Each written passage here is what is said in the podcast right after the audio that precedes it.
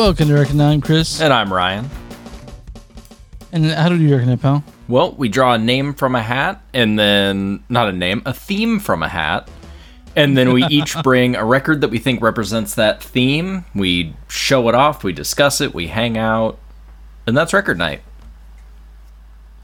So, if people want to get a hold of us, like suggest themes or uh, give us feedback, how can they get a hold yeah, of us? Yeah, we're we're all over the place. You can find us on Instagram at uh, Record Night Pod. We're on Twitter now. Uh, who knows for how much longer? At uh, Record underscore Night. Uh, we're on Facebook at Record Night. Uh, or you can just email us at uh, recordnightpod at gmail.com. So, do you think that Elon Musk, if we, I, how would we hit the, the block us, you think? Uh, just pretend to be him. Okay, that works. That seem that seems to be the go-to method. Or even just we Yeah, could probably even just say something slightly critical of him and he'd ban us.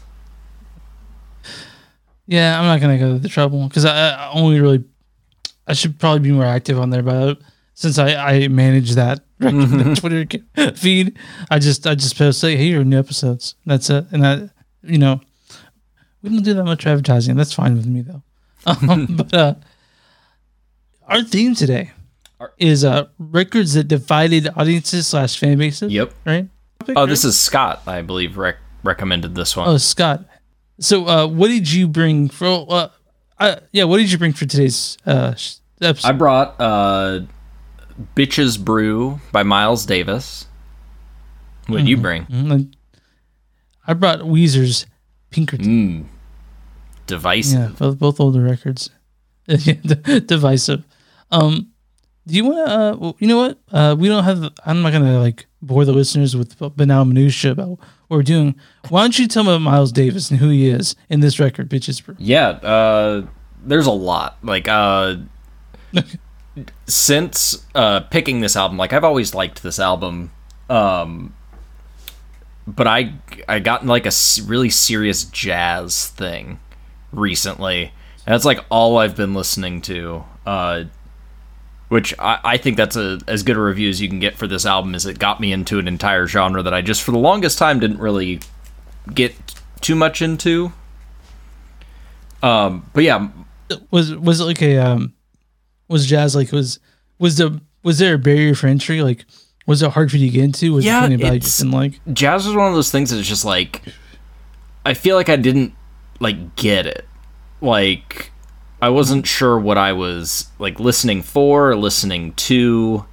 Um I think I ended up like seeing a video online of like someone just kind of explaining like this is how jazz works and I was like, "Oh, okay. So now I knew what to like listen for." Um yeah, it's just it's kind of an interesting genre. I feel like I was missing like a lot of context with it. Um, yeah.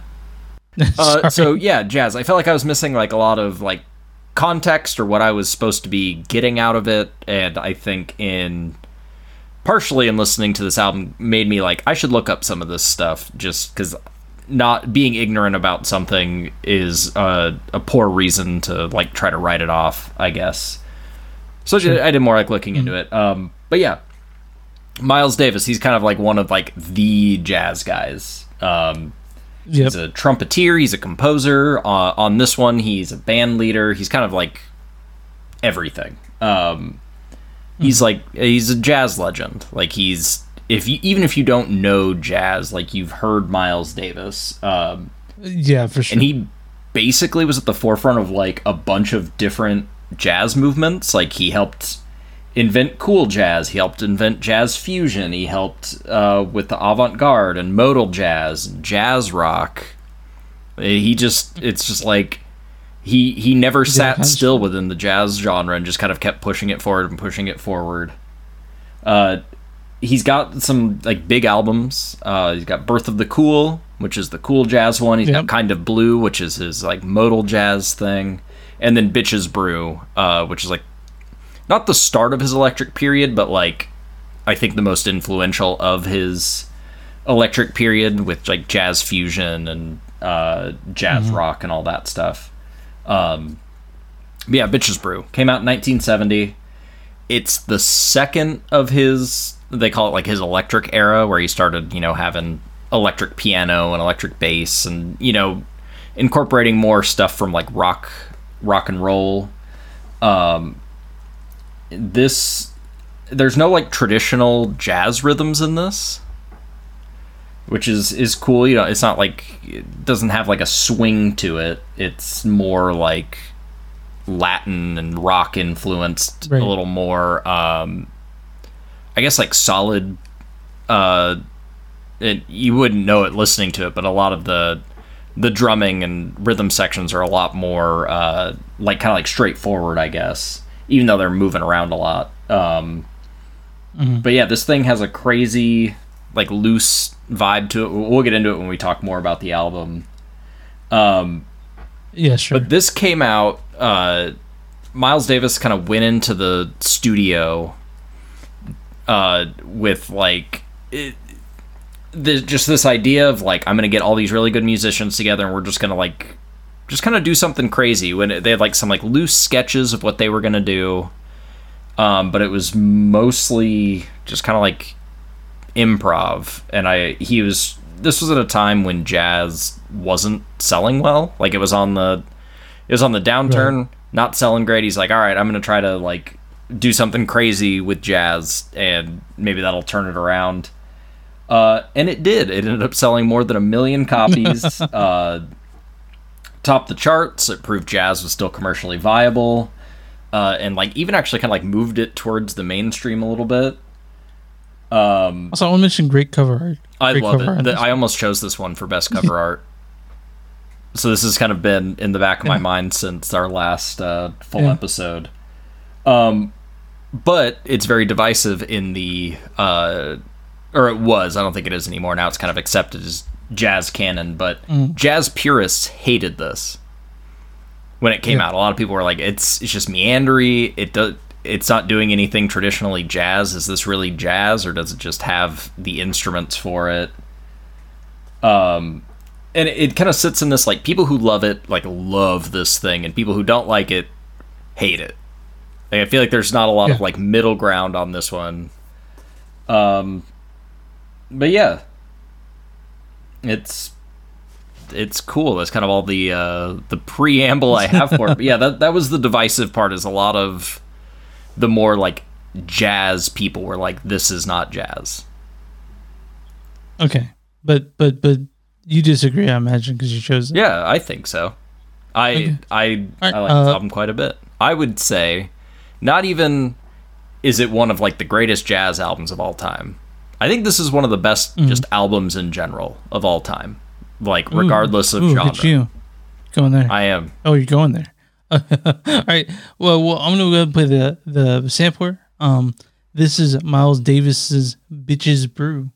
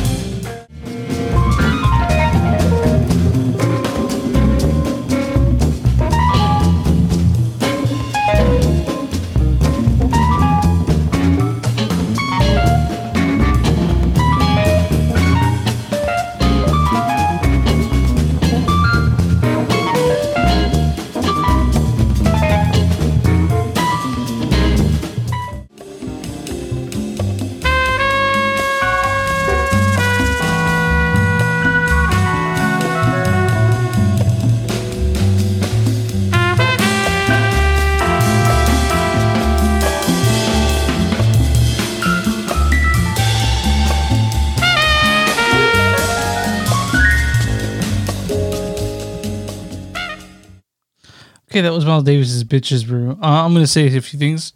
Uh, for one, uh, this thing should be listened to in headphones. Oh yeah, absolutely. Honestly, yeah. Um, if you're gonna listen to it, that's the best way to hear it. Best way to stay engaged. Because if you're, um, because I can, I can. There's a lot of. I fought this one a long, long time. I was to like seven, or eight times, and like, uh, like that was two, three times today. Because, uh, I'm, I was trying to find an entry point, right? And I started to, I started to find one. My last two times I was listening to it, right? I was trying to like sort of like okay I, I I I'm latching on this, but I the problem with this record is and maybe it's just the way I look at traditional records or whatever is that I couldn't tell you which piece some parts were from. Like you know, there's loose sketches. but again, I c- the only thing I I could really I was like okay that's sanctuary because that mournful Right. um, trumpet I heard right. But again, I was like I, I don't remember that part and uh, maybe you'll be able to educate me more. But I, that's not to say I didn't like this because there's a lot to like about bitches. Yeah, no, I don't Um, think uh, that is like an unusual experience with this one. Like this is, Okay. th- it's like a difficult album to get into. Um, Uh-huh. That like when you do sit down and like put the time into it, uh, like you said, you've already listened to it however many times. Um, Mm-hmm. it it's one of those albums that like I think it reveals itself just like the more you listen to it and it i feel like just with like the length of the tracks and how everyone's playing and all that stuff and the amount of people playing on it is uh there's just it sounds new every time so it, it is pretty hard to kind of like latch onto and figure out what you're supposed to be listening to what's even happening Yeah, because the songs uh, range between um, four minutes, which is one of them, but they're all the, the longest one is 22, and then they hover around 15, 20 minutes. Um, and you know, like you said, it's a lot of improv, and a lot of times it falls. It sounds like it falls apart, and then it comes back in. Uh, and and not the fall apart as in like everyone's not practicing because practicing because everyone on this record is fucking amazing at their instruments. All Yeah. just They're basically Just at this point yeah. like the best jazz musicians in the biz at that point at their peak. Um, yeah, the, the virtuosic musician sipping this thing. yeah. Um, But yeah, I mean, this one's a, this one's a hard one to uh, get into. Even I mean, even for like jazz people, it is.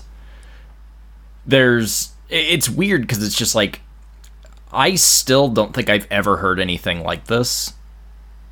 yeah, It's um they they the the the the effects put on the instruments, including the the uh the trumpet, man. I'm like, is that a guitar or a trumpet? Like, there's a bunch of that in this. Yeah. Like, like yeah here I can Um, talk a little bit about the uh, the recording process on this one. okay, because it's actually pretty cool. Like it, it feels like one of those like it is top to bottom, just like Miles Davis was trying to do something like crazy. So it's it's essentially like two bands at the same time. It's okay, eight musicians. I believe it's I think it's two drummers, two bass players, uh a trumpet player, a saxophone player, bass clarinet player, two electric pianos. Like some of the instruments are doubled up, but it's like I think like the core structure of it is f- three of the dudes or four of the dudes had played with Miles Davis before and been like his touring band. And the other ones were dudes who had they were just really good at what they did and maybe played with him here and there, but it was like most half the group were like really well in sync and the other ones were just really good musicians who were brought in to kind of like play along with that. Um, But yeah, they were all set up in kind of like a semicircle around Miles Davis, uh, and the instructions were like very loose. Like the whole point was like it, it was bordering on like free jazz, basically, of just like he'll tell him the tempo, which you can hear, which is one of my favorite parts Yeah. of the the whole album is uh you hear if you're in headphones you can hear like the instructions from Miles Davis like you'll hear him be like, "Yeah, keep it tight." If he wants him to play longer, he's like snapping the tempo. Um, but yeah, the stuff was just like here, his instructions were like, "Here's the tempo," and he'd snap it, or he'd say a mood, or he'd like hum like a little melody, like, ah, "I want this to show up." Um, but the rest was basically just up to the band, like playing and kind of like bouncing off each other and communicating uh, through just like playing. Um, but yeah, I I some of my favorite parts are just hearing him, hearing Miles, uh, like he snaps uh, during like Yeah. the little like bass line and bitches brew. Uh, there's a part where he wants uh, the guitar player John McLaughlin to do a solo, and you just hear him say like John. Uh, I don't know. It there's something about this album that like it's so like amorphous, but it it like it feels. uh, I'm gonna get into some real just like maybe heady, maybe a little pretentious praise on this album Okay, yeah. it like it Yeah. feels like it's alive it's it's so weird like seriously since i um since i picked this album you know we've kind of had we've had life uh it kind of kept delaying us recording it delaying us recording it i Yeah, probably sure. listened to this thing close to 30 times Do you have i do vinyl? yeah and I've Oh. been listening to it at work. Like it's just been it's been almost nonstop with bitches, brew. I listened to it today while I was doing laundry. Um, and besides like, um, like the the bass part of the track that I know, like it sounds different every time, and I'm always hearing new stuff, and I'm always just like, that's fucking cool. That's fucking cool. Oh, that's cool. So uh, I do have two favorite um, pieces of this um that like I like Spanish Key. Spanish. Key's I like great. that one quite a bit. And uh, I really like Miles Runs the Voodoo. also great. Yeah. Um, yeah, so those are my two favorite ones. Easy, like like w- without a doubt, because I trying to take notes on it, it's kind of hard. Yeah, yeah. Um, It- I mean, it was hard for me too. A lot of my notes are just like, this scratches my brain good. like, it's like So- if I were to believe if ASMR worked on me, it would sound like bitches brew. so uh, you, have you tried listening to ASMR to see if it does Yeah, anything? it weirds me out too much. To, like people like knocking cane against Yeah, or like Or whispering. talking. Uh, sorry, I actually forgot one one other like kind of crazy cool part about the uh, recording process. Mm-hmm.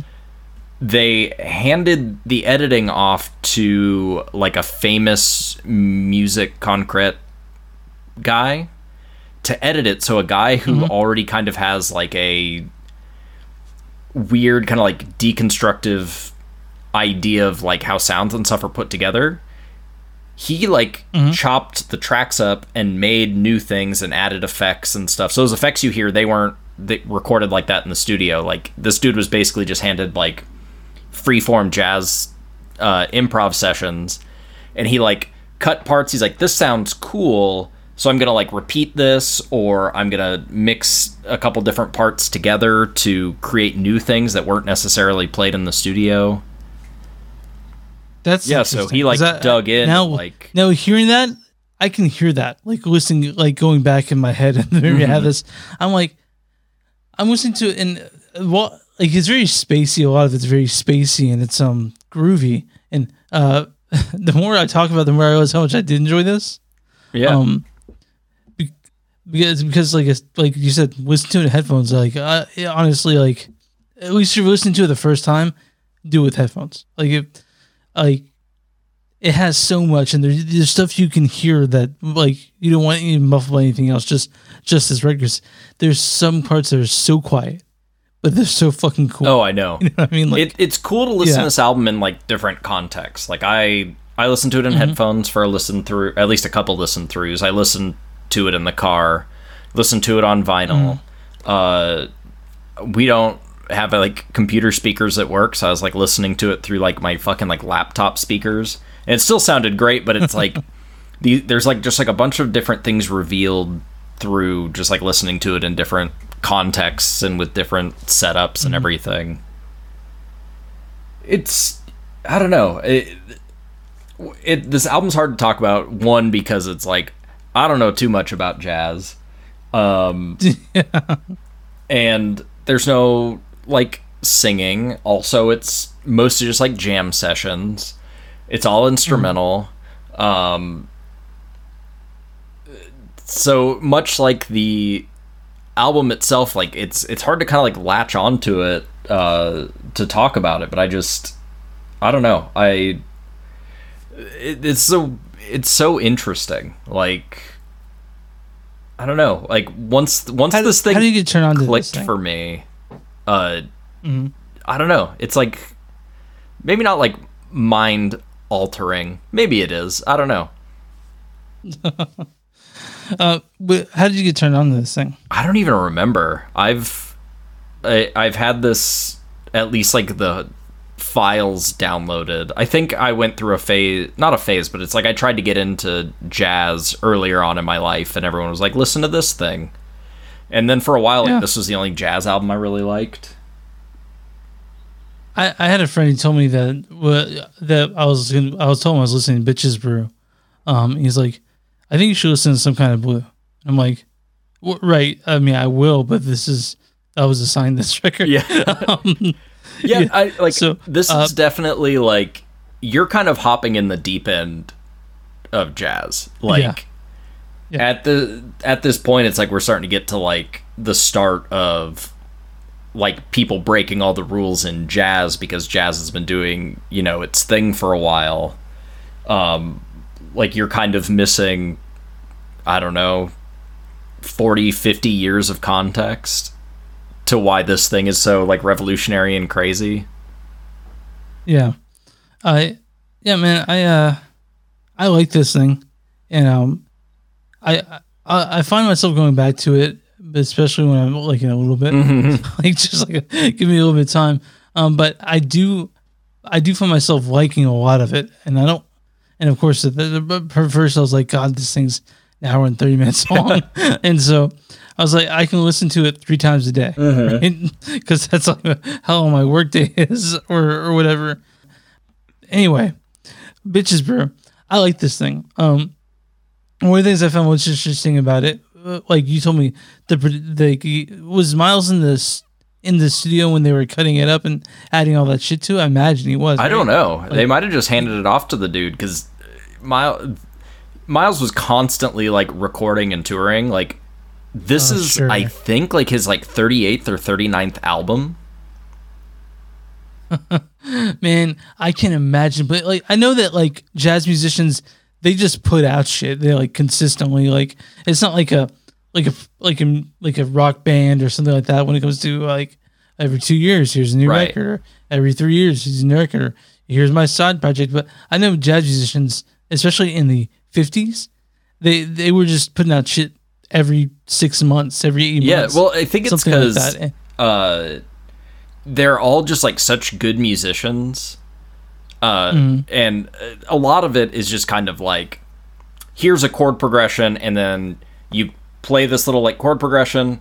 This guy solos this guy solos this guy solos this guy solos. Play the chord progression. That's a song. And you do that you know five or six times and you got an album or you can just do like a live recording I- of you doing that. So it's like you can kind of go into things without writing anything. You just like sit down and go like all right let's do it I mean, imagine you're trying to see like Miles Davis after Bitches Brew, and he's like, you're like, oh, he's like, this song's called Pharaoh's Pharaoh's yeah, Pharaoh's Dance. Dance, right? That's what it's called.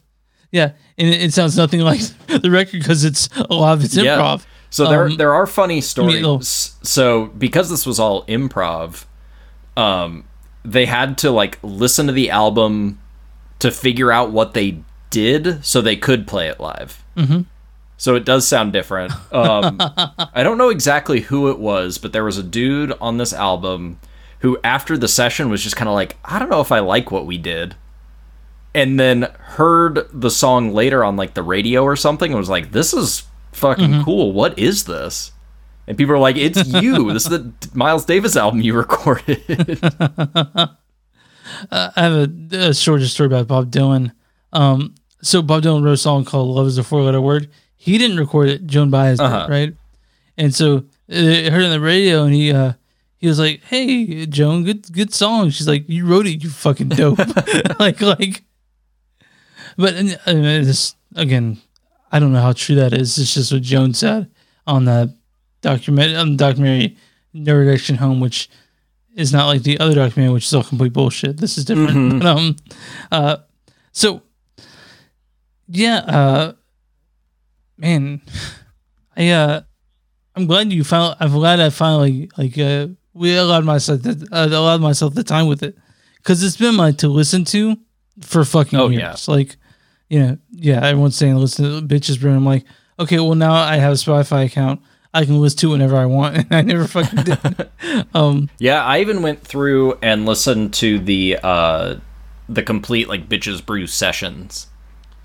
how long is that? That's a good question. Let me look it up. Um, but it's crazy because you don't really realize like how much the uh, the cutting it up really like changed stuff on it. Um, because you listen to some of the songs that just weren't picked for the album, and they're a little closer to kind of like standard jazz, uh, at least as close as you would get around this time. Uh, but let's see. Complete Bitches Brew. Uh, four and a half hours. Wow, Yeah. you to all that, right? I did, yeah. I mean, it, I didn't Okay, do it all in one sitting, but it was over a couple of days. Um, but yeah, I really feel like they took, they found like six songs among, or six takes among what looks like about 21 different like little things that they did. And just found like the most out there ones and then cut them up and then did more stuff. Um, so I think that process is really cool. Like they found the six of the tracks where they I think they really like captured something special. Uh Right. like the other tracks are good, but they're like so like uh, they're like I was saying like a little more standard or a little they don't have I guess like the magic that I think the the six tracks which we've talked about it this whole time uh and have not mentioned the track titles. It is Pharaoh's Dance, Bitches Brew, Spanish Key, John McLaughlin, Well, Spanish key, Miles Runs the which Voodoo is yeah, Down, the guitar player and Sanctuary. Sanctuary, and I like Sanctuary a lot too. It's very mournful. That lot, like, like I, I, I, mm, I didn't want to like. I, it's it's conscious of the track listing, like the way it flows, like which you know, not a lot, of, not a lot of like the art of the album in the '70s is still pretty new when it comes to that because you know when they first came out, you just like here are you know 12 songs, Right. and here we go. But like with this one, I, I think they're really conscious of sequencing, especially with the sanctuary being the last track. And like I said, that mournful trumpet, it's there the whole time. You can hear it. Needs a lot of space to breathe. Um, even if it, everything does come in sort of a shuffling in through the thing, that to me that that's the perfect um bookend to that record. And uh, if you listen to on Spotify, there's an extra track which I, I've listened to. I just don't think it sits well with everything else. Right. Yeah, I think Yeah. that was for like a 90s reissue or something. They're like, here's the bonus track, and then now it's just like permanently Yeah, on the list. Yeah, it's weird. I, I don't know if I mean Miles maybe said, "Hey, let's add that on there," or I have no. I don't clue. know. My don't know. my vinyl copy of it doesn't have that on there because I think it's Oh, yeah. close to an early pressing. Is, was is that a double pro double LP? I think like it would have to be. This thing's like 90 minutes long at least. Yeah, yeah, it's, it's so long. Um, and uh, like when you when you sent it to me, I went to Spotify. I was like, let me see. Oh, okay. Yeah, I know. I So looked I at it and I wasn't- I like, ooh, hour 45. Maybe Fio's kind of long. And it's like, no, it's only like seven minutes. It's like, damn, this thing's so fucking long. It's okay, man. I, I, I my time wasn't wa- was well spent Mm-hmm. into this thing. Um, I uh, I I always had respect for jazz musicians. Um, always have, always will. I think. Um, so I I, I was I didn't I'm not walking away with a new appreciation for jazz. It's not like I hated jazz. It's Right. not like like play the right notes or whatever. But I was never like that.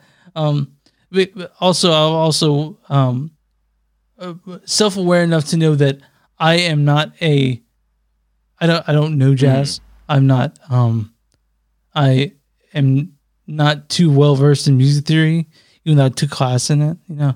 Um and uh, so like the shit that that the he's you know that, that he broke the rules with. I don't know if they are Right. If, if you don't know the rules, that- you're not impressed by what he was breaking.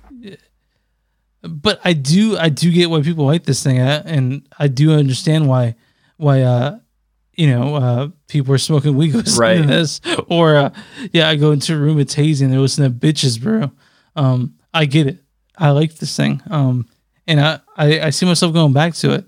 Yeah, I think like it's a good at least for me. For for my taste this was a good starting point for getting into jazz, but I it's it's been an you shit, interesting man. You start out weird. What's that? you start out listed like you are you you your weirdness goes so high and like you're like you know you start listening to primus and that's that's bizarre as it is so i think that when you jump into something like this you're able to absorb it easier than someone who hasn't Right. like who doesn't yeah but so uh my little like jazz journey that I'm currently on has been pretty interesting and fruitful. Like Mhm. I I felt like for a while like okay, I've kind of like heard everything. Uh where it's like I haven't listened to like every band, but I you know, a lot of stuff is just like this sounds like this, this sounds like this, this sounds like this. Um so it's kind of cool being in like a space that it's just like I don't know anything about this. yeah, and right? it's it's cool. There's there's a lot of really cool, interesting stuff out there. So uh where did you pick this up at when you when you got the record like what, what was it was the record store or something like that Think a record store in Kansas City. There was yeah, there was one on like Johnson Drive. I think it was called like Brothers Music or something. I don't know if they're still there or if they moved. I've never been there. I, I'm surprised. I, I thought I'd been to like a record store here. You know, It was pretty small. Uh, but yeah, they had a, a copy of it for like I want to say like thirty bucks. that's that seems pretty like cheap for like a double LP for me. Mm-hmm. I mean, I, I don't know. Was it used? Yeah, it's it's like an uh, I don't know if it's like a first pressing, but it is like a an older pressing of it.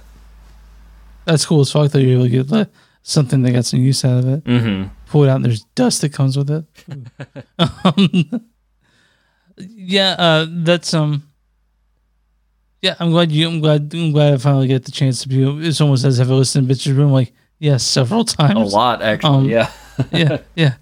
Uh, and you are you still listening to like like like are you moving on now like to other like like I guess what other musicians are you listening to jazz musicians? Uh, I've listened to a decent Miles? amount of John Coltrane. Uh, I really like Ornette Coleman. Yeah, yeah, Like, of course, I'm into free jazz. Of fucking course I am. yeah. Of course. um, you know Charles Mingus. Uh, Who else have I been listening to? Uh, Col- Coltrane's kind of been the big one for the Like, past couple days. okay.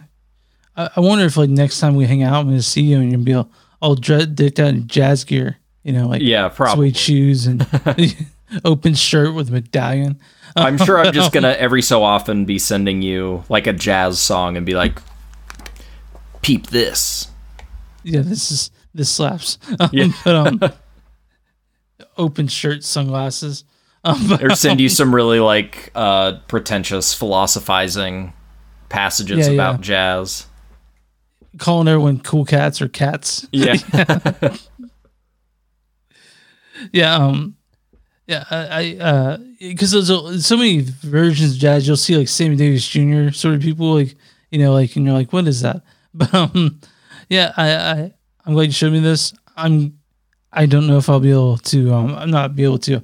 I don't know if I'll be getting into other forms of jazz, but I'm sure I will, at some point. I'm still Yeah, relatively maybe. young. I can. At some Yeah. point, you're gonna be like, I don't know, maybe I want to listen to something new. Ryan, what's a Yeah. jazz thing I should listen to? And I'll send you a couple. Yeah, but this Coltrane record, do that one. I'm like, all right. Yeah. but um, yeah, man. Uh, bitches brew. You can. I'm glad. Finally, everyone can hear it. It's it's so strange having the Spotify as a thing. I don't know if we could have done this without like without like without like. I mean, I'm sure we could have done it, but it'd be much more difficult to do this without like without the beauty of of streaming music. I think we tried early on. Yeah, yeah, we did We- for a while. We just we like we're only doing records we have, and then we're like we can't do that. Yeah, I can't afford that. yeah. I'm like go out and buy Pinkerton. like, like unless you own it, I don't think you own Pinkerton, do you? no, I don't. I don't know any Weezer. Surprisingly, Surprise! I mean, yeah, okay. I like. Um, I mean, I like two of their albums quite a bit. Yeah, they have 15. Um, but uh, we'll, let's let's go ahead and get into it. Yeah, Um, let's talk about. so Pinkerton. yeah. Uh, uh, by the way, is that the only Mi- Miles Davis thing you're really like really acquainted with? Like, I mean, there's, I mean, it's the one that you picked. it's the one I'm most acquainted with. Um, okay. I, but I I really like. Pretty much all of his big albums are absolutely Mm-hmm. worth a listen. Okay. So guys, go out and uh, listen this way any way you can. Uh, maybe you want to buy it after hearing that sampler. Maybe you want to seem like you're cool to your friends, so you go out and buy it. Yeah, And when they come over, you put it on. Yeah, that's a good way to do it. Which I can't Or, I you know- can't think of a single time that I've talked about bitches brew with somebody and they were like, "This guy's cool." They were probably like, "I wish this guy would shut the fuck up." you can hear him snapping. Listen. I listened to this podcast with Jason Segel. He did. He played um David Foster Wallace in a movie. Uh-huh. Uh, the end of end of tour, and and he says that he went to Half Price Books and picked up Infinite Jest, and the girl at the counter said that, uh, every guy I've ever slept with has the copy of this image herself half read. I was thinking, I was thinking, I'm sure there are people out there that like that have like records on their shelf that they they don't really like, but they want to seem like they're really deep into music, so they just have it out all the time. Oh, I'm sure, yeah. I don't. I mean, I, want. I don't want to. I'm sure for someone like that, that's a bitches brew. They're like, you don't know bitches brew, baby, get ready. but um, Maybe. I feel like they would probably do Uh, like a a kind of blue Yeah. or something like that. Well, those are the cooler ones. Cuz you can't say bitches. Oh, yeah? yeah, bitches isn't cool anymore, right? Yeah. I mean, I, I, I, I call my dog a bitch all the time just because it's funny though, because she's a female dog. Uh-huh. I should- I'm like, this bitch is crazy. But but um yeah, let's uh let's move on, I guess. Uh so thanks for showing that to me, Ryan. That was uh, uh that was cool. um, so uh I picked Weezer's Pinkerton. Uh 1996's Pinkerton. Uh Weezer Speaking of not with cool picks. Oh yeah. yeah. Is is Pink is Weezer cool or not cool in your opinion? I think I think they're pretty lame. In like but is that is that is that part of their uh, thing though?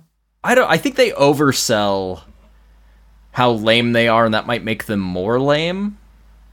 Uh Okay. Are they always at least at least lately. I think with the first 3 albums it's okay to like get away with it. They can get away with the lameness on Yeah. the first 3. Uh but now they're overplaying They're like haha we're nerds hand. Okay. okay. So Weezer been around since 1992. Um, uh, lately, I mean, for this record, the band consisted of you know uh, nerd Rivers Cuomo, Patrick Wilson, Brian Bell, and Matt Sharp. Later on, they had they've gone through a few uh, bass players, uh, like the late, late uh, Mikey Welsh, and um, and now they're with Scott Shriner, who played like for like Osborne or something. But no, right now it's in this record on Pinkerton. It's Rivers Patrick, uh, Brian, and Matt Sharp, who is now in the Rentals.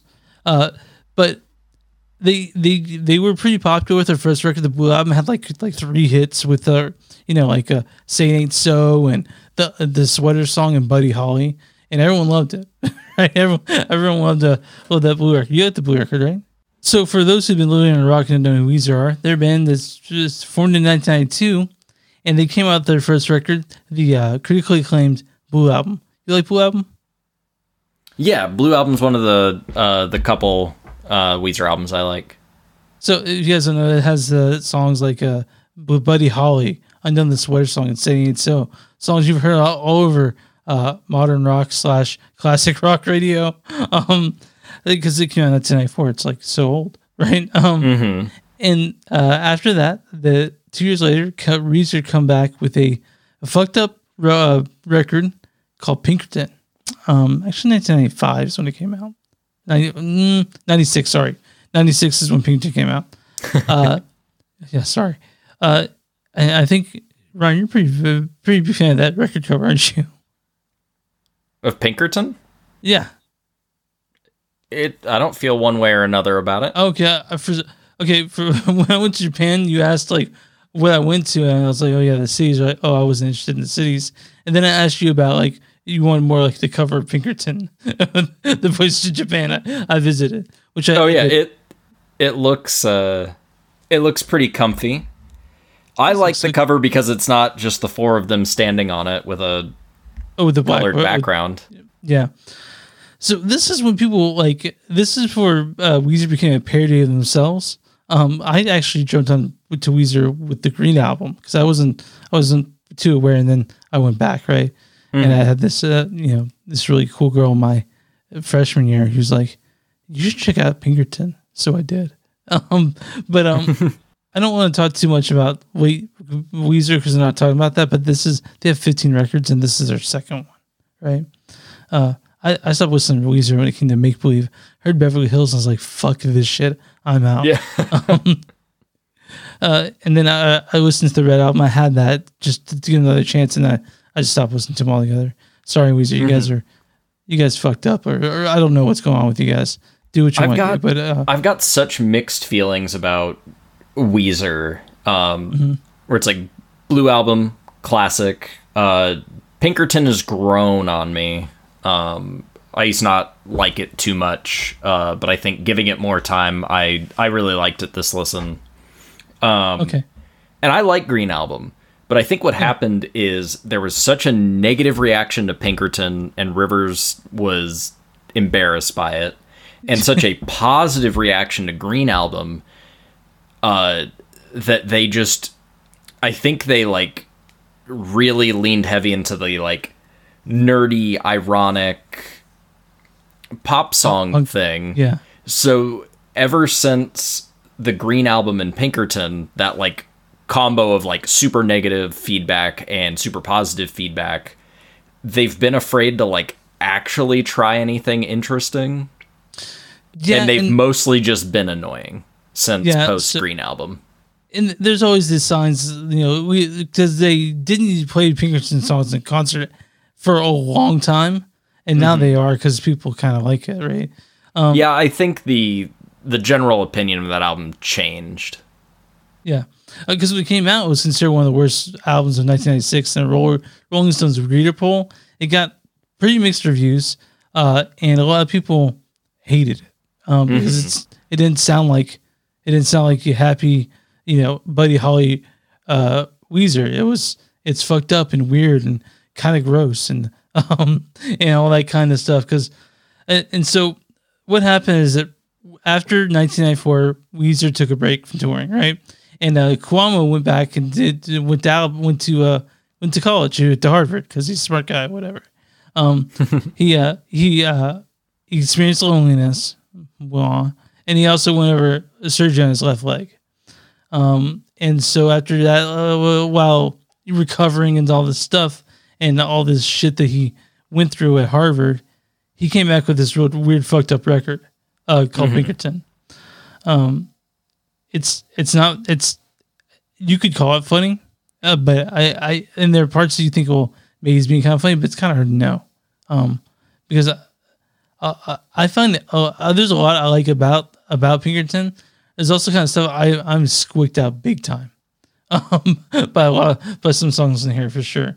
Yeah, there's about. definitely some lyrics that I feel like don't age well, but we'll uh we'll dive into like why it's probably fine yeah. with It- like at a cert at a certain point he says something we'll get into it uh but it's like I think it all like kind of like comes together in the end where it's like yeah, that was yeah. Well, That's fine. Well, Rivers also says that he this record he's trying to show the deepest, darkest parts of himself. Um, Mm-hmm. So, and if you he's talking about being personal, this is probably Weezer's uh, most personal record, and the only most personal we'll ever get of it. Um, Right. Because- Yeah, because I think he was he's was super embarrassed by this thing because he's Yeah. like basically You know, revealing kind of how shitty he was for a while and his insecurities. So like I, I w- you know when I was about I was a big Weezer fan, so I I read all like interviews and stuff like that. And, you know half those interviews are bullshit. He's fucking with the interviewers. There was one uh, interview where he says that what he does to make songs is he puts all these things in a spreadsheet, and then he that's how he makes songs, which is complete bullshit. Um, but he goes from being super embarrassed to super proud of Pinkerton in that interview that I read about. I think this is right after Maladroit came out. Um, and I, d- didn't mention that we'll talk about it, but you know what? I, I we're gonna talk about Pinkerton. I'm gonna play the fucking teaser, and uh, I can stop uh, you know, waxing poetic about Weezer or Weezer and their shit. Right. Um, but this, this is Weezer's Pinkerton. Let's hear it.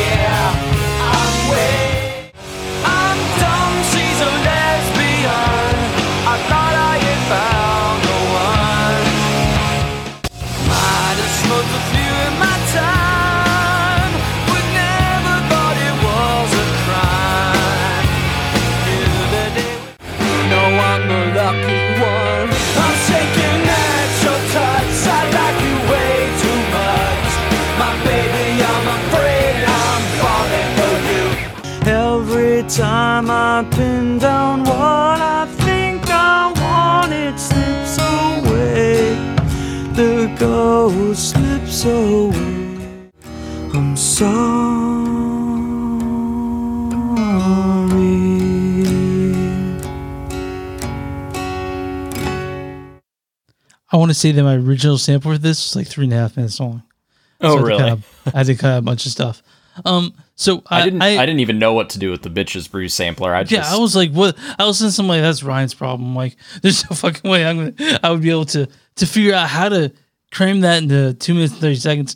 And guys, again, we don't expect you. This is if you want to check it out and don't know. This is a idea of what it sounds like. We're not saying this is the record.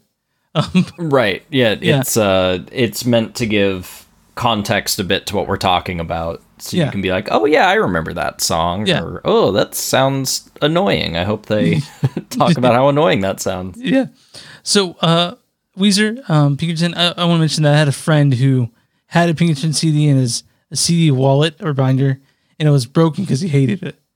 and, um, and I was like, well, I fucking love Pinkerton. I know what you're talking about. And I get why he didn't like it now, knowing the guy. He was a bass player for the band. I was in my punk band that I was in, and I understand why he didn't like it, but, uh, you know, whatever. Um, Right. So I think we should go bit track for track. Real quick, um you didn't like Pinkerton that much the first time you heard it?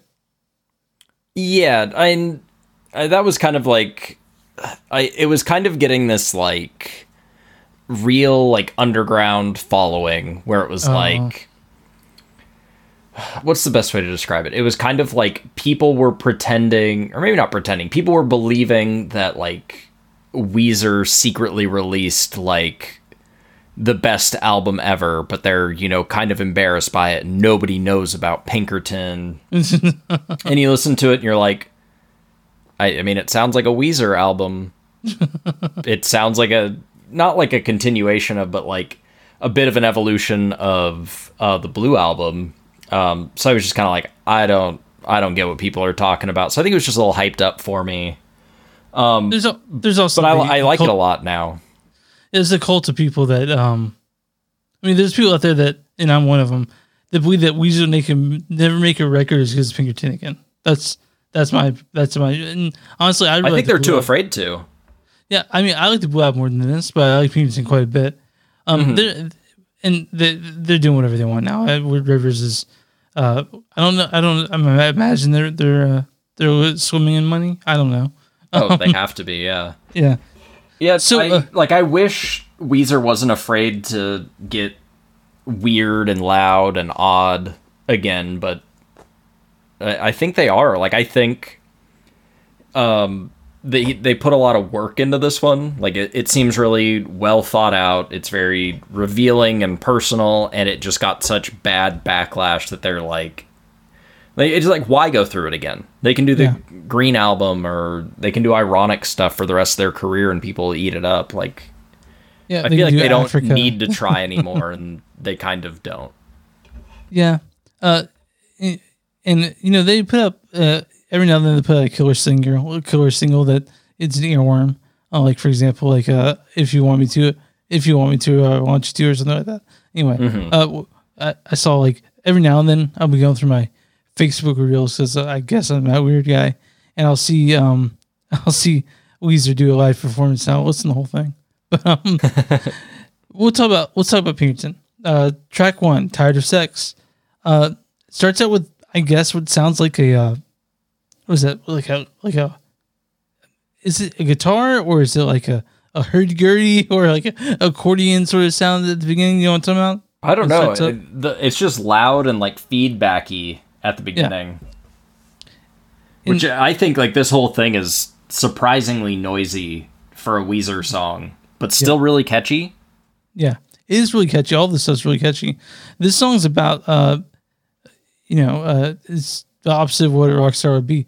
This song's about basically, um, not finding like eh, having lots of sex, but not finding the love in it. Uh, It's sort of tired of being just uh, having you know sex, I guess, with with tons of people, like people named Yeah. Denise and Charlize and Louise. um, Yeah, it's just meaningless. There's no connection. Uh, Yeah. Which like I think is an interesting take on it.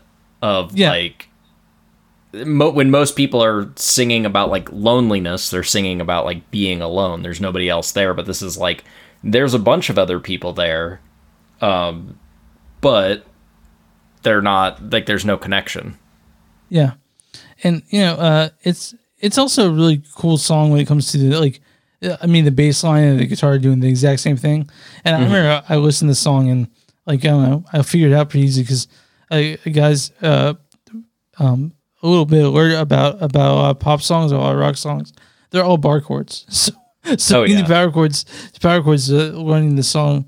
Uh, but that's not to say that they aren't amazing at their instruments because uh, Rivers Cuomo's uh, can, is fucking killer guitar, amazing guitar player. Um, all the all the solos you hear in this are his.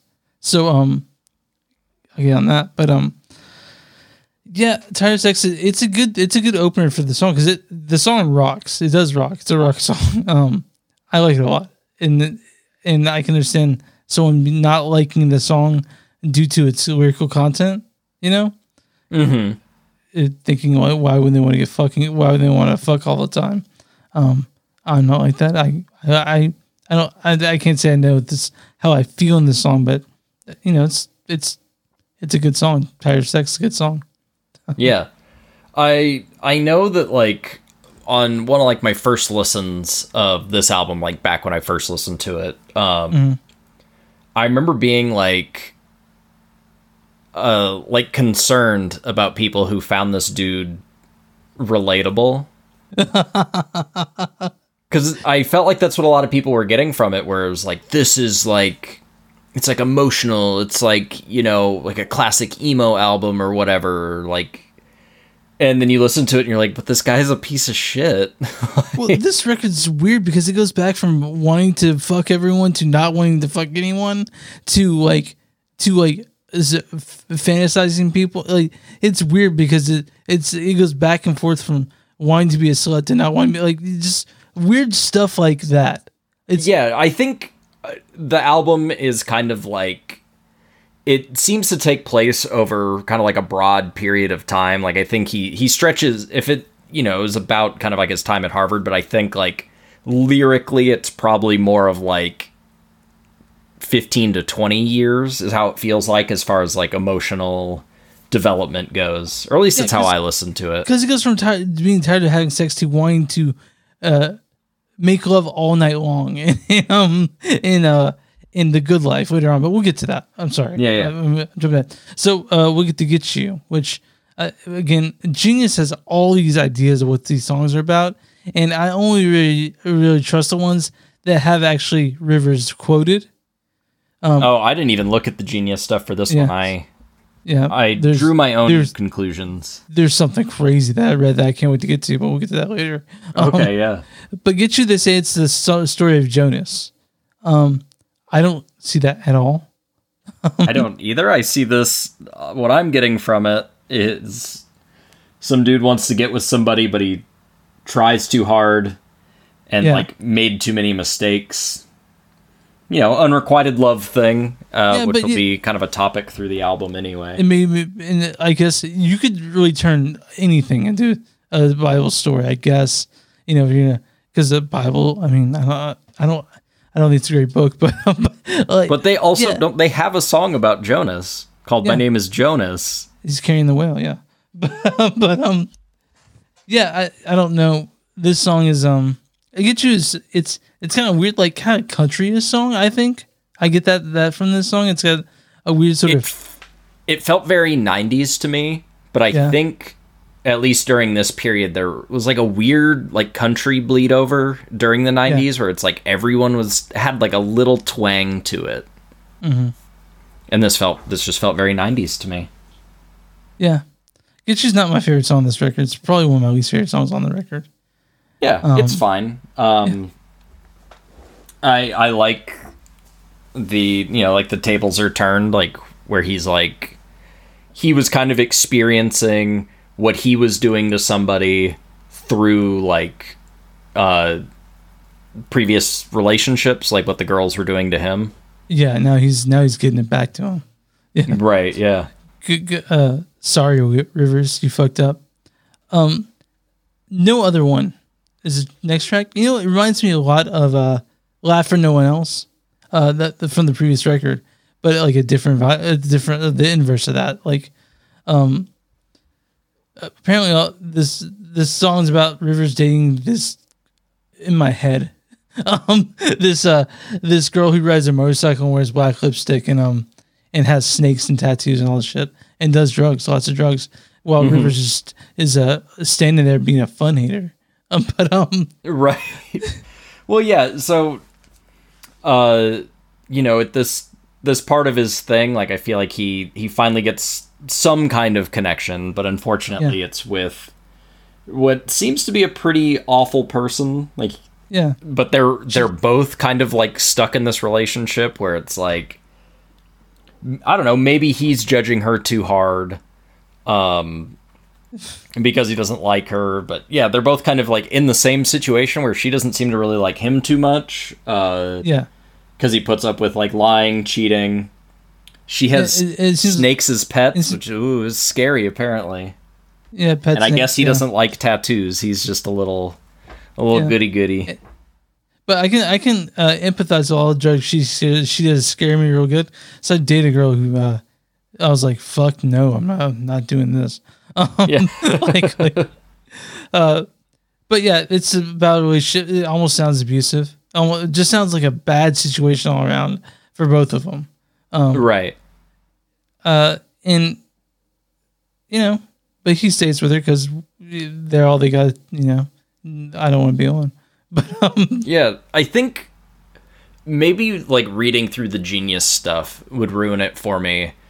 Yeah. Um but I do get the sense like when you're listening to it that he is a bit of like like I mean obviously he's self-centered but like maybe a bit of like an unreliable narrator where it's like yeah, I'm, I'm getting that too. Like, I, I think I a lot of people are like empathizing with him and being like, "Oh, he's singing it, he's in the right." Stuff like that. Yeah, I- I, think it's more like he's presenting himself as like a flawed character, yeah, but you don't really get the other side of the story. But I, there's a lot of stuff to kind of like extrapolate from the lyrics where it's just like, "Oh, well, he's kind of shitty too," because you get like. She's cheating, she's lying, like, yeah, that stuff sucks, but then he's like really judgy about like her pets and the fact that she has some tattoos, where it's just like, yeah. well, what's going on here then? You've got some like weird shit to say about your girlfriend.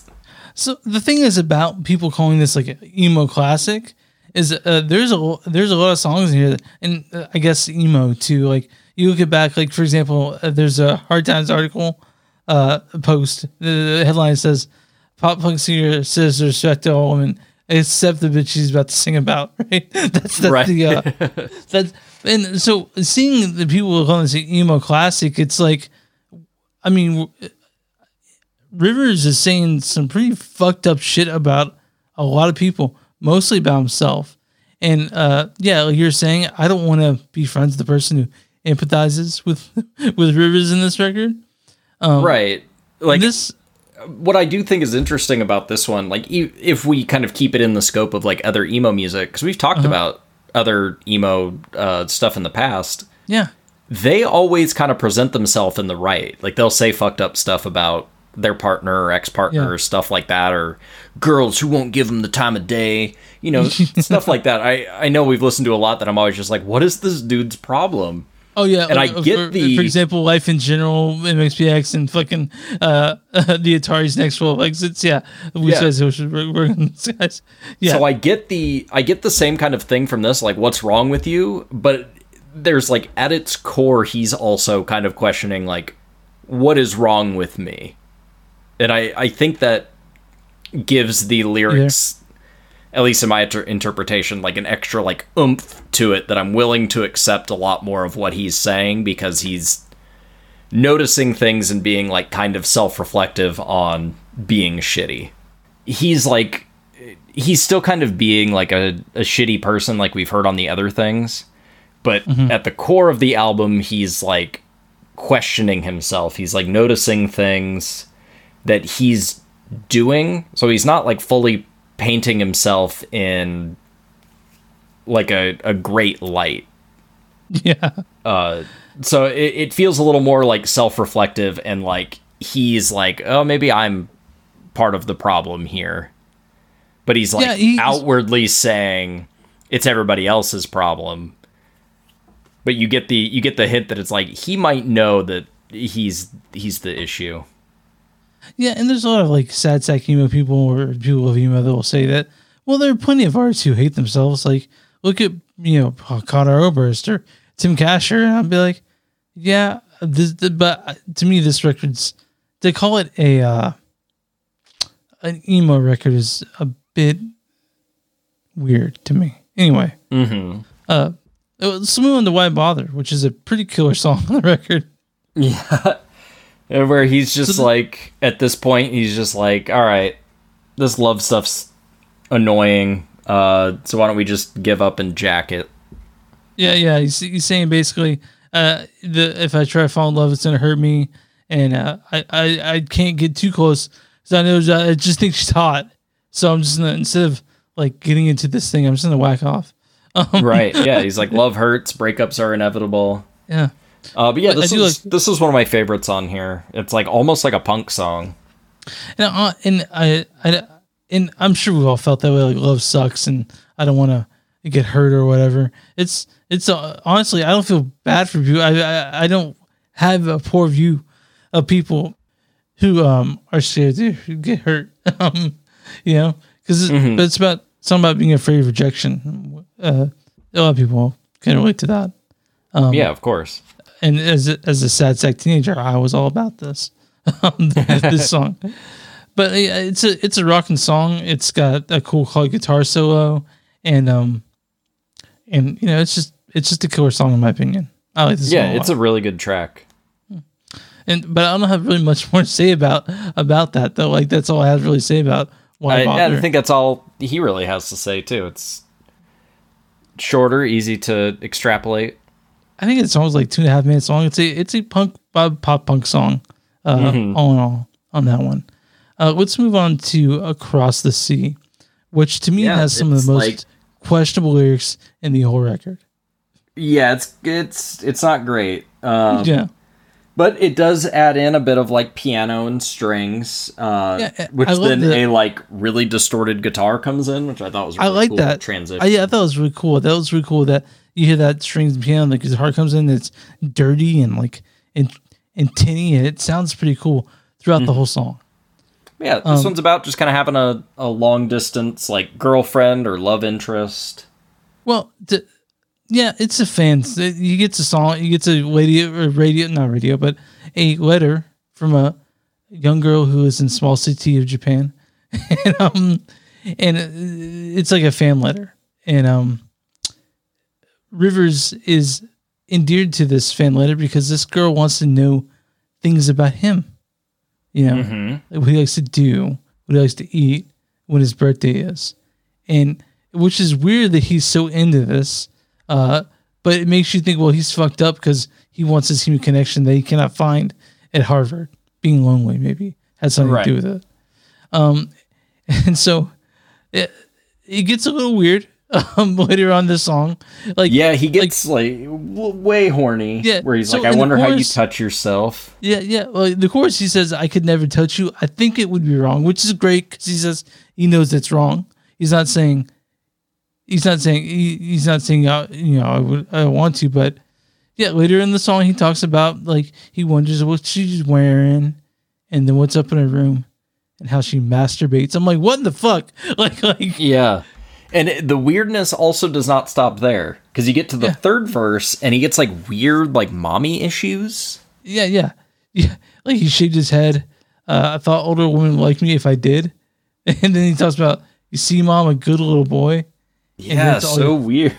it's all your fault, mama. And I'm like, man, this is a fucked up song. Like, It's a weird then- song, and that part, that third verse, like it gets quiet, and you get some like weird like dissonance in the instruments, uh, Yeah.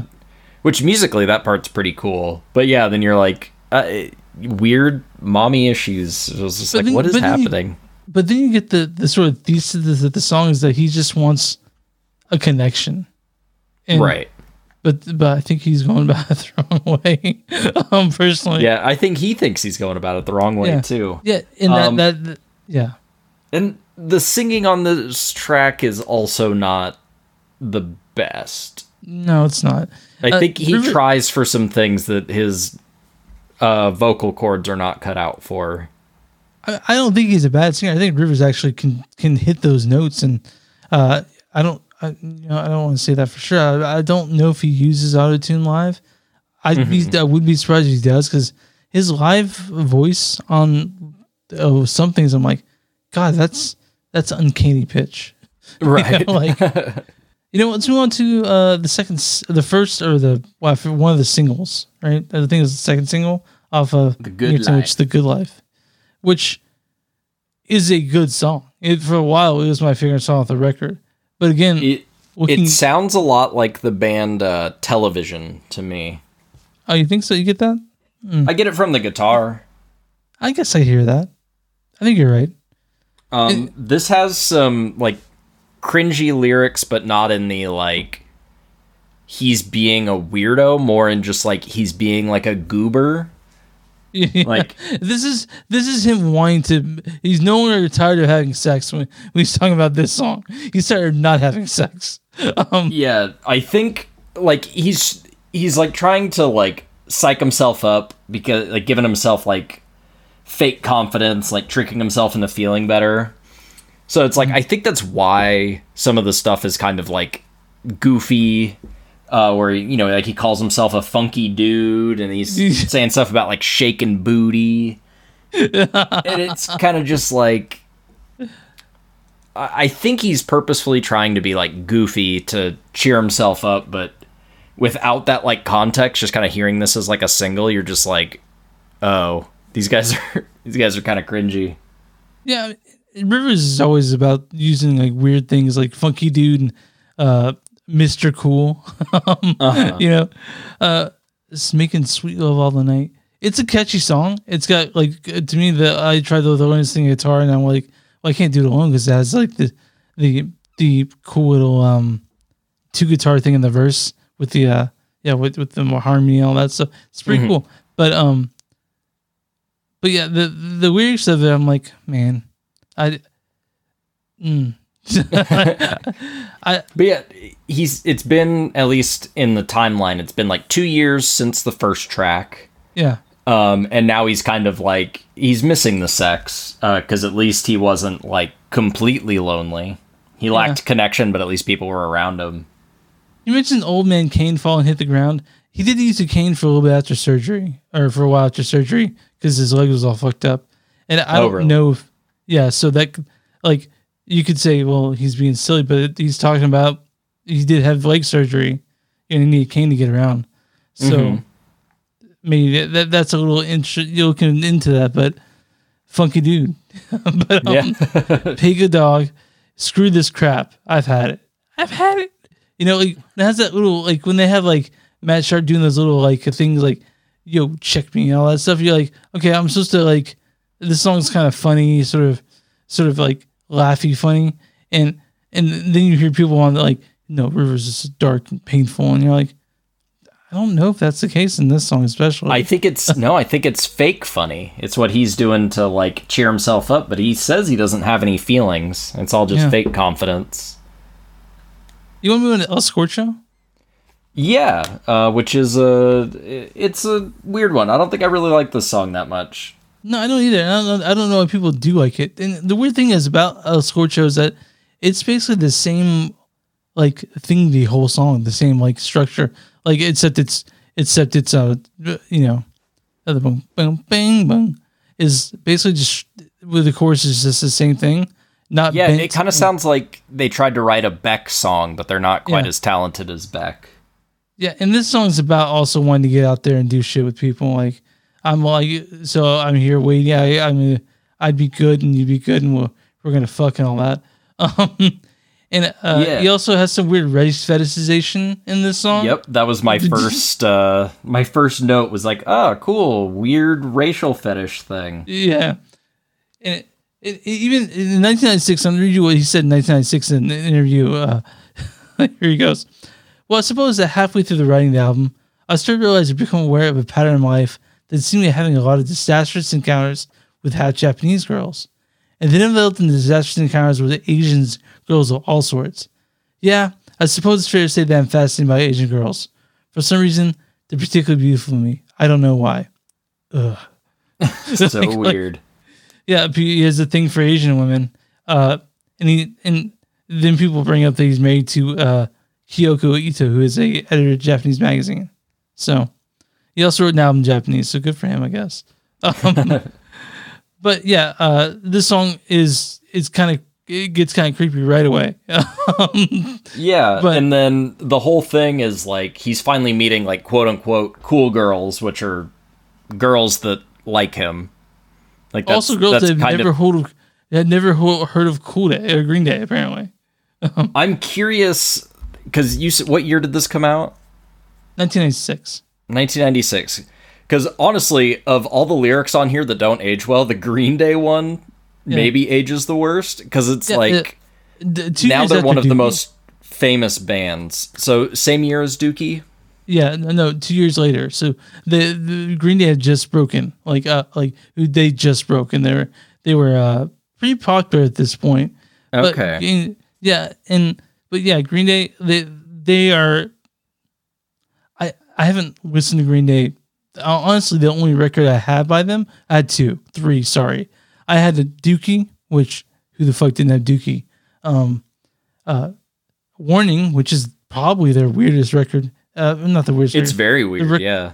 Yeah, and then I had American Idiot, which I'm uh, embarrassed by having now. But um, I I, I didn't- never liked American Idiot. did you nothing none none of it or just like just No, it was, the it record was never for me. Okay that's fair not everyone does like i like two I songs think like I wanted to like it because this was before I was you know into weirder music. But yeah, yeah anyway uh yeah green day right mentioned in the song uh and mentioned And in a way it- where they're like, I wonder how many people would know about Green Day. yeah well i it's think like what fucking what, everybody. what, what yeah what we're saying is that this person is so cool that they don't know who green day are Oh, You know, like- they're so cool that they don't even know like popular bands. Yeah. Yeah, yeah. Interesting. I mean, yeah, and then there's this. Uh, there's a. Uh, there's a line that I think about wrestling. um, Mhm. uh, and then I don't know what Cio-Cio San is, but I, I did a little bit. I did a little bit of um of research on that, and it's about Madame Butterfly, the, that opera, and apparently a Uh-huh. lot of this record is based on Madame Butterfly. Um, Yeah, he must have watched Yeah. the play while he was writing it. Yeah. Or but again, uh I don't like this song that much. There's a weird like fast part uh that then he goes back to it, you know. hmm I it's but he does he does say falling for you, which shows up later in the record. So I don't know if these are connected in any way. I don't really care. they might be. I, it's it's a concept album, so I assume Yeah. they're somewhat connected. Bring home the turkey, bring home the bacon. But um I there this song has has a lot of ser- silliness to this, so I can see people because it's a silly song, kind of, you know. I think it's like meant to be silly. I just Yeah, it it goes on a little long and it's a little repetitive, so I I think it kind of pushes beyond funny and goofy and into annoying. yeah. It, apparently, a lot of people didn't like the song. Well, the the the, the um, they didn't really fucking. The radio stations didn't really like it. Uh, they didn't really play it on the TV, the, mu- the music video. And some people, and this is again, I'm gonna go a little bit uh, genius here. Uh, Del Taco has a uh, hot sauce called Del Scorcho, Uh huh. and they and they think maybe this was just named after that. Interesting. Have you have you ever been to Del Taco by the way? Yeah, th- there's one like right down the street. Oh yeah, you're in fucking San Diego now. Yeah. Yeah, I, they had a Del Taco in Texas, and I was like, "What? Are They're serving fries with tacos? What's going on here?" It's great. yeah, yeah, it's it, it fucking works. they should do it more often everywhere else. Uh, I'll tell you you Taco Bell. Um, Taco but, Bell does um, the nacho fries. Those are so good too. I like I those. a love lot. them. Yeah. Let's move on to the another weird song on this record. Um, Yeah, like my brother, by the way, hates this song. He thinks it's so stupid. it's it's not great and it's kind of like it's walking that like, you know, problematic line. So I'm Um, gonna re- reverse this song. Pink Triangles is about uh, be falling in love with a girl who turns out to be a lesbian. Whatever. Um, here's what Rivers said in a 1996 interview. I had a really intense crush on a girl, and then I dreamed about her all through the fall semester, and then I found she was a lesbian. It was someone I never even talked to. Okay. Yeah, why does that matter? Yeah. So this this song just talks about being with this girl, and then uh, he found out she I'm dumb. She's a lesbian. I found thought I found the one, which I can't honestly tell you. I've never I've never met a girl, and I thought she was the one before I actually started dating her. That's that's something I've never experienced. I'm sure there's people out there that like it was love at first sight, she were unrequited love. I've never really had that problem Mhm. um, because I, you know, I don't invest myself in something that, but this is the one I wanted to talk about, and I, I, this is the one that I nearly lost my mind when I read this on Genius, right? Uh-huh. So verse two starts out, might have smoked a few in my time, but never thought it was a crime. And so you can look at it this different way. He's talking about, you know, smoking weed, right?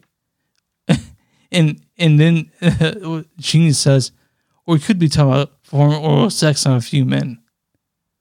And I'm like, I'm like, what? Might be looking too much into it. Yeah, and then like when the song was written, homosexuality was criminalized in much of the United States. So and I was like, okay, what the fuck is going on? Like, you're pushing it a little far. Like, I, I mean, maybe maybe Rivers sucks a few dicks. I don't know, but I I definitely didn't see it that way. Yeah, uh, you don't really get a lot from the the context. Yeah, But yeah, you you see that he puts, you know, too much stake into like friendships, relationships, like just any woman he interacts with, he instantly falls in love with. I think That's the thing that makes this one fucked up is like he's it it kind of goes beyond like being mad that she's in a relationship and it kind of seems like he's mad that she's gay. yeah. Like, come on, I thought we had something here. Right. yeah, uh, I think the uh, chorus on this is really catchy though. yeah, yeah. I'm dumb. And you mentioned let me know the truth. Like, like was she lying to him about it? Like, like, No, she just thought she had a friend, and that, and he actually just turned out to be a creep. yeah. He's like, apparently you can't have w- w- uh, friends that are women. Apparently, Right. because uh, uh but in this uh, pink triangle if you guys don't know it's a it's a uh, single it's a symbol in the uh gay community which usually lesbians or homosexuals and it goes back all the way back to um history lesson time but a lot of people were given pink- pink triangles in um in concentration camps if they were known to be homosexuals it was like kind of like a kind of like the um the uh the star of david patch anyway I cut that out. anyway, let's um, Uh, Let's but keep going. falling for you. falling for you. Uh this also is pretty catchy, Yeah, You know? I mean, Weezer's good at catchy songs. And this song Uh, is so it sort of segues like it sort of comes into the song, and it starts out with some. uh It looks like Jap. It sounds like Japanese intro. I can't really make it out. Um, It's just kind of about messing up when things actually do start to go well, and then he he like gets scared or cold feet in the relationship, and almost is like trying to convince her it's not Yeah. a good idea to go out with him, and then ends up embarrassing himself. yeah. I mean, Has that weird line though about teaching me to kick lick a little kinder. Yeah, yeah, and I, I don't know if he's he's talking about like he talks about uh, he says there's rule rules about old goats like me. Is he talking about like like uh, being older than her or like I don't know. Yeah. Yeah, it's and uh, he couldn't have been that old. Like like he, he had been maybe thirty when, when doing that. I mean, maybe Yeah, I think he he probably means more like emotional age. Like he's just kind of like I've been through it. I'm old. okay, all right. Well, so uh, it's about falling with a girl, and uh, you know, holy sweet god, holy sweet goddamn.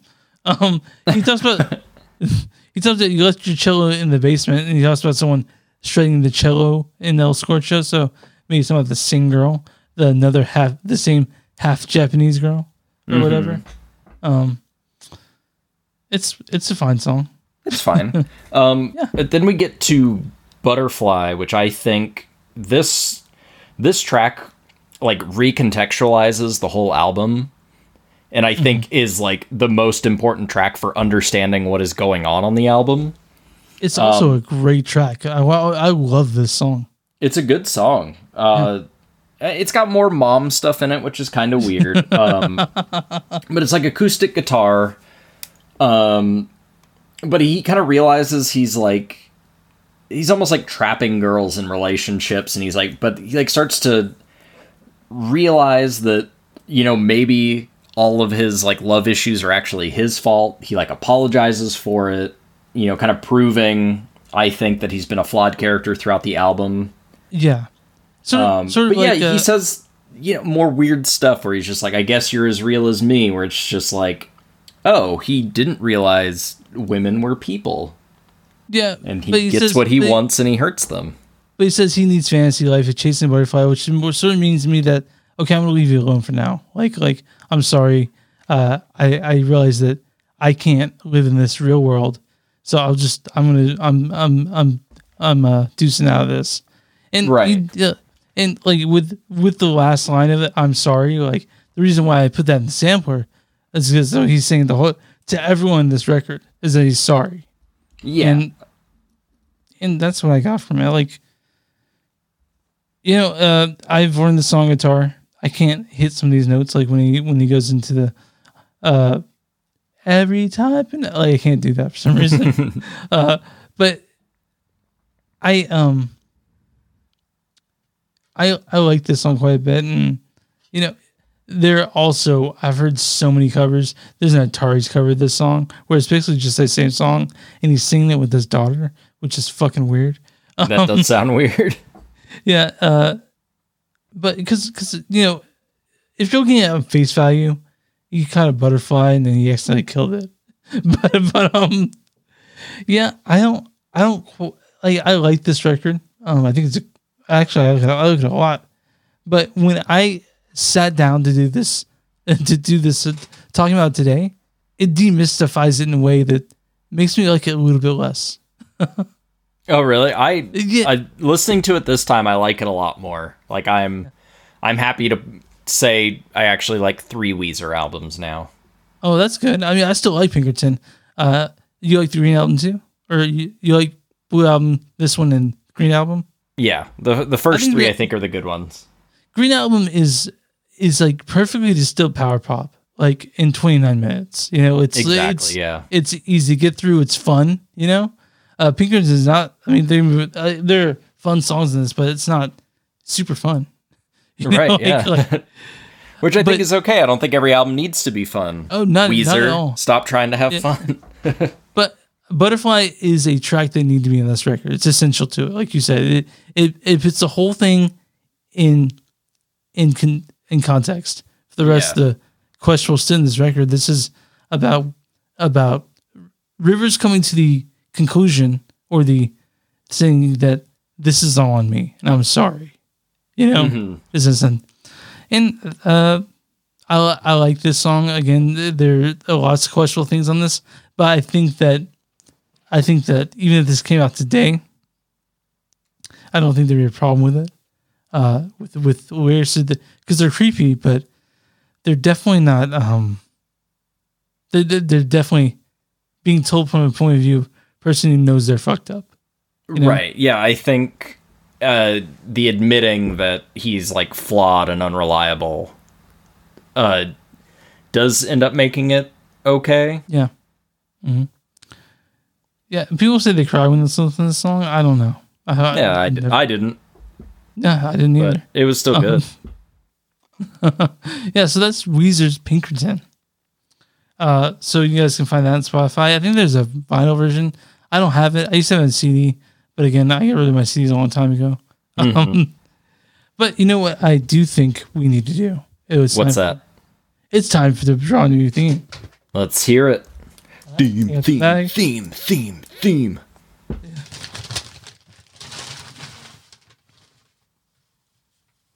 Okay, we got recent obsession. Guess who's getting another jazz album? Uh, recent obsession. That's a that's a good one. I, I got some stuff that we'll do talk about. yeah, we'll we'll see what I'm obsessed with by the time I uh, decide to send you something. I got something already in mind, but uh, but uh, uh, and this is a band we never talked about before, so Oh hell yeah! excited. Yeah. Um, but yeah, uh, recent obsession. That's a that's a whole original um original theme on our part. Uh, one I think I came up with. It's written on a Nice. s- sticky note that's stuck in that bag. But um, what is you got going on? Uh, me and a friend of mine do the uh, music for this podcast. Uh, so if you like the intro or the outro, uh, you can find us at smell.bandcamp.com and check out the rest of our stuff. Is this your friend Dylan? Yeah. Oh, cool. All right, I met Dylan. Yeah. we, we've, we, uh, uh, he was a featured artist on our podcast. Dr. Loper, right? Yeah. Yeah, yeah. Uh, maybe What do you someday- got going on? Oh, I do another podcast called Movies That Don't Suck and Some That Do. It comes out weekly. We do uh, mostly new movies. Uh, almost exclusive, not exclusive. Yes, we do new movies, all, mostly. Um, uh, I don't know when it's going to come out, but yeah, if you go to list of movies, if you look at Movies That Don't Suck and Some That Do, uh, you'll be able to hear me and uh, another uh, guy drone on about movies because that's my other passion. I have lots of them. but uh, yeah, I think that's it. Uh, so then, I guess, I, you guys, thanks for listening, and we'll see you next time. Yep. Have a good night.